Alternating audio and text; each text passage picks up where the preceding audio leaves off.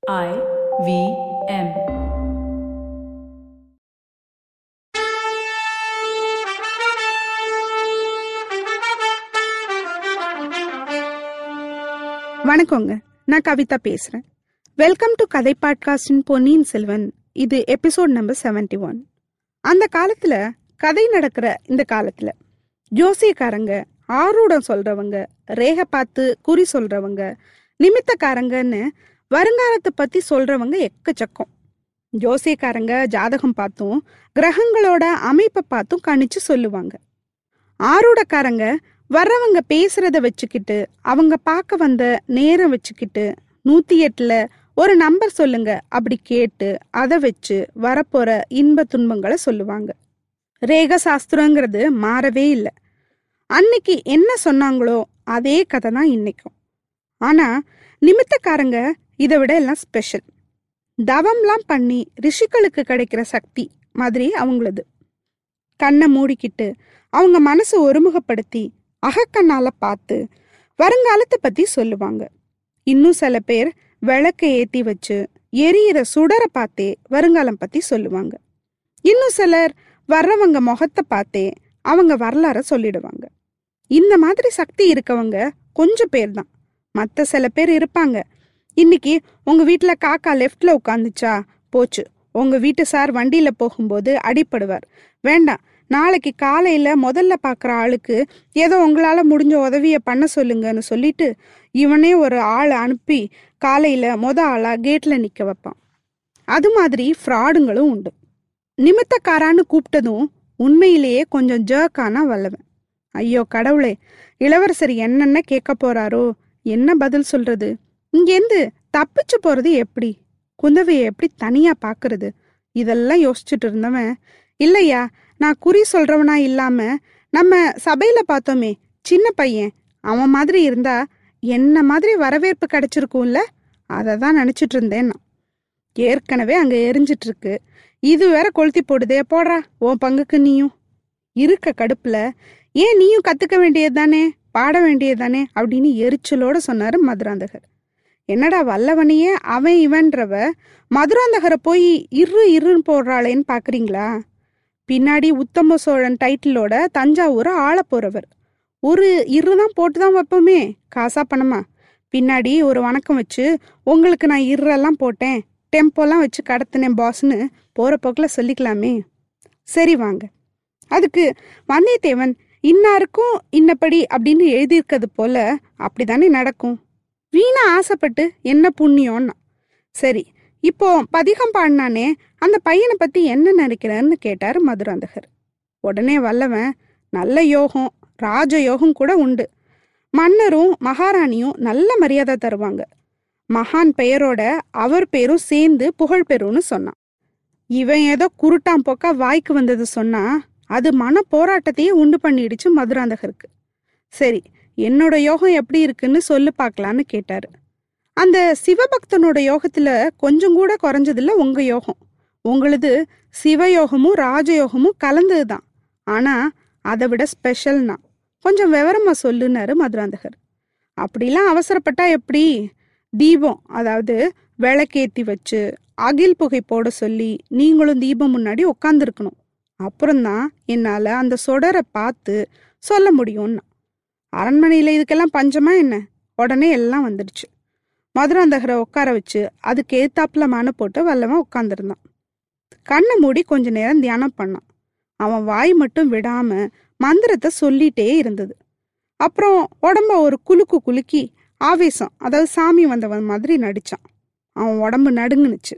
அப்புறம் கண்ணை திறந்து அந்த தீபத்தை உத்து பார்த்தான்.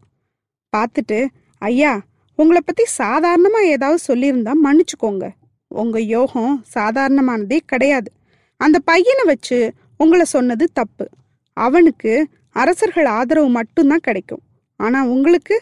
ஆஹா நான் என்னத்த சொல்றது? தீபத்தில் தெரியறது அற்புதம்னா.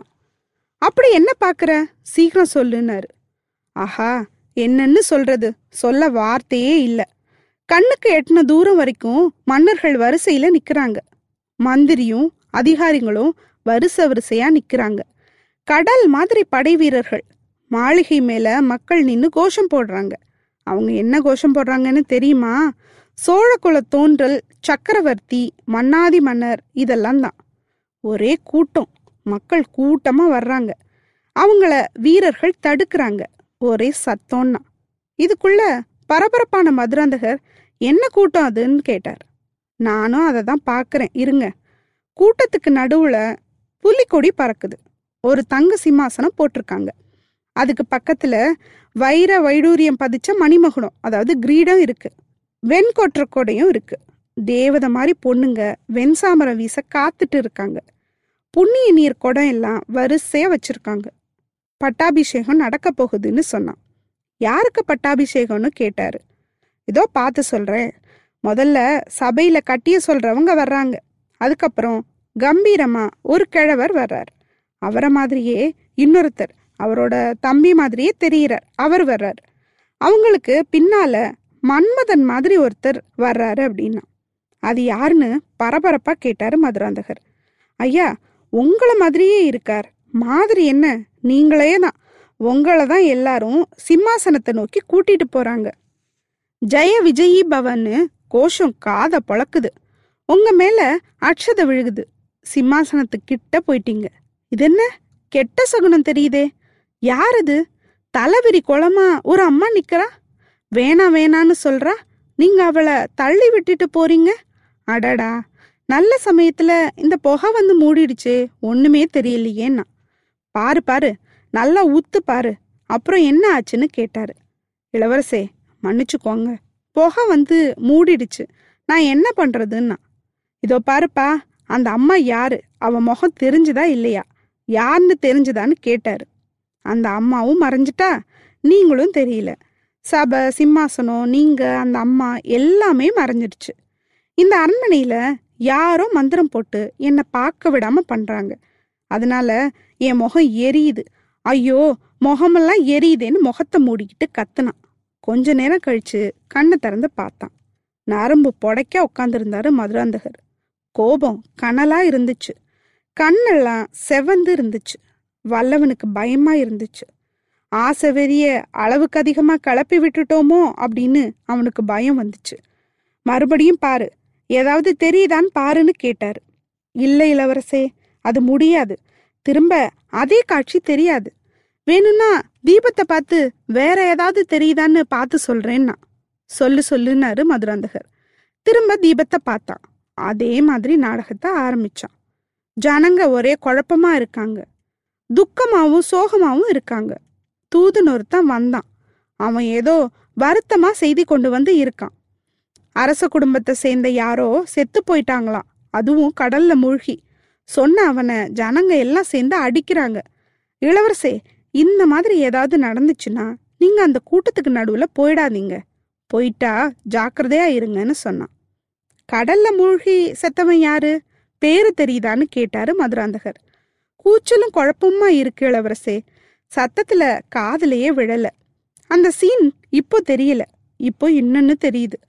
கழுத்துல மண்டை ஓட்டு மாலை போட்டுக்கிட்டு ஒரு பயங்கரமான கூட்டம் ஒன்று எனக்கு தெரியுது. அவங்கெல்லாம் காபாலிகர்கள் வழிவந்த காலாமுகர்கள் போல. அவங்கள ஒருத்தன் அருவா வச்சுக்கிட்டு நிற்கிறான் அவனுக்கு முன்னாடி பலிபீடம் ஒன்று இருக்கு. இங்கேயும் ஒரு ராஜகுமாரன் வர்றாரு. காளாமுகர் எல்லாம் அவரை சூழ்ந்துக்கிட்டு கும்மாளம் அடிக்கிறாங்க. ஐயா அந்த மாதிரி கூட்டத்துக்கு நடுவில் போய் மாட்டிக்காதீங்கன்னு சொன்னான். இதை கேட்டதும் மதுராந்தகருக்கு உடம்பெல்லாம் வேர்த்துருச்சு. நடுக்கம் வந்துடுச்சு. வந்தியத்தேவன் அதை கவனிச்சிட்டான். இளவரசே எனக்கு வேற ஒண்ணுமே தெரியல. கண்ணு இருட்டுது தலை சுத்துது. யாரோ மந்திரம் போட்டு என்னை தடை பண்றாங்க. இன்னொரு நாள் வேற இடத்துல இருந்து பார்த்து சொல்றேன்னா. தெரிஞ்ச கதையெல்லாம் தான் விட்டாச்சே. அப்புறம் இன்னும் என்ன விடுறதுக்கு இருக்கு? இப்படி பண்ணிட்டு தலையை பிடிச்சிக்கிட்டு உக்காந்துக்கிட்டான். அந்த நேரத்துல ஒரு ஆள் வந்து பெரிய மகாராணி இளவரசரை வர சொன்னதா சொன்னான். வர்ற ஆத்திரத்தை எல்லாம் அம்மா கிட்ட தீக்கிறதுன்னு முடிவு பண்ணிட்டு கிளம்புனாரு மதுராந்தகர்.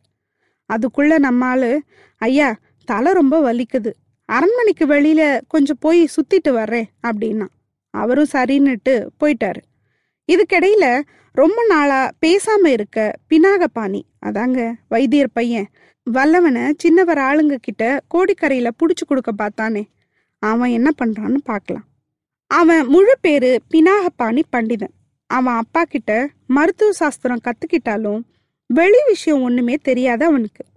வெளி விஷயங்கள் பத்தி அவன் கத்துக்கிட்டதே வந்தியத்தேவனோட அவன் கோடிக்கரைக்கு போனப்பதான். வல்லவன் அவனுக்கு நிறைய விஷயங்களை கத்துக் கொடுத்தான்.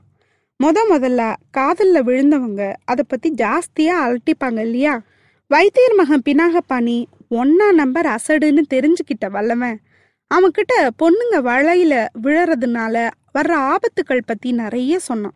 தான் ஒரு பொண்ணுக்கிட்ட காதலில் விழுந்து அதனால படுற சந்தோஷத்தையும் துக்கத்தையும் அவன்கிட்ட ஷேர் பண்ணிக்கிட்டான். பினாகபாணி முதல்ல இதெல்லாம் ரசிக்கல. ஆனா கேட்க கேட்க அவன்கிட்ட பொறாமையும் ஆத்திரமும் அதிகமாச்சு. அப்போ அவன் வல்லவன்கிட்ட அவன் காதலிக்கிற பொண்ணோட ஊர் பேரெல்லாம் கேட்டான். ஆனா இவன் சொல்லல. இதனால பினாகபாணியோட கோபம் இன்னும் அதிகமாயிடுச்சு. கோடிக்கரைக்கு போய் சேர்றதுக்குள்ள அவனை எதிரியாவே பார்க்க ஆரம்பிச்சுட்டான் பினாகபாணி அவன் மனசுக்குள்ள புகஞ்சிட்டு இருந்த தீ பூங்குழலிய பார்த்ததும் பத்திக்கிச்சு. பூங்குழலி கிட்ட போய் நான் காதலிக்கிறேன்னு சொன்னதும் அவளை தான் தெரியுமே. அவ அதை ஏத்துக்காதது மட்டும் இல்லாம கிண்டலும் வேற பண்ணி வச்சா. அவ தன்னை விட வல்லவனுக்கு தான் அதிகம் மதிப்பு கொடுக்கறான்னு தெரிய வந்ததும் பினாகபாணியோட பைத்தியம் முத்தி போச்சு. வல்லவனை காட்டி கொடுத்துடுறதுன்னு முடிவே பண்ணிட்டான். கடைசியில் அவனை பிடிக்க முடியாம இவனை கைது பண்ணி கூட்டிட்டு போயிட்டாங்க தஞ்சாவூருக்கு. பாதாள சிறையில் வேற போட்டுட்டாங்க. அன்னையில இருந்து கர்வத்தோட இருந்தான் வல்லவன் மேலே. இளவரசி குந்தவை அவனை பார்த்து பேசி விடுதலை வாங்கி கொடுக்கலான்னு வந்தப்போ அவன் முன்னாடியே விடுதலை ஆயிட்டான்னு சொன்னாங்க இல்லையா? அவனை அப்படி விடுதலை பண்ணி கூட்டிட்டு போனது பழுவூர் ராணி நந்தினி தான். தன்கிட்ட சொல்லாம வல்லவன் தப்பிச்சு போனதுல அவளுக்கு எக்கச்சக்க கோவம். அது மட்டும் இல்லாம சந்தேகமும் இருந்துச்சு. அவன் பழையாறையிலிருந்து இலங்கைக்கு போயிட்டான்னு தெரிஞ்ச பிறகு டவுட்டு அதிகமாயிடுச்சு. எப்படியும் ஒரு நாள் குந்தவையை பார்க்க பழையாறை வந்து தானே ஆகணும்.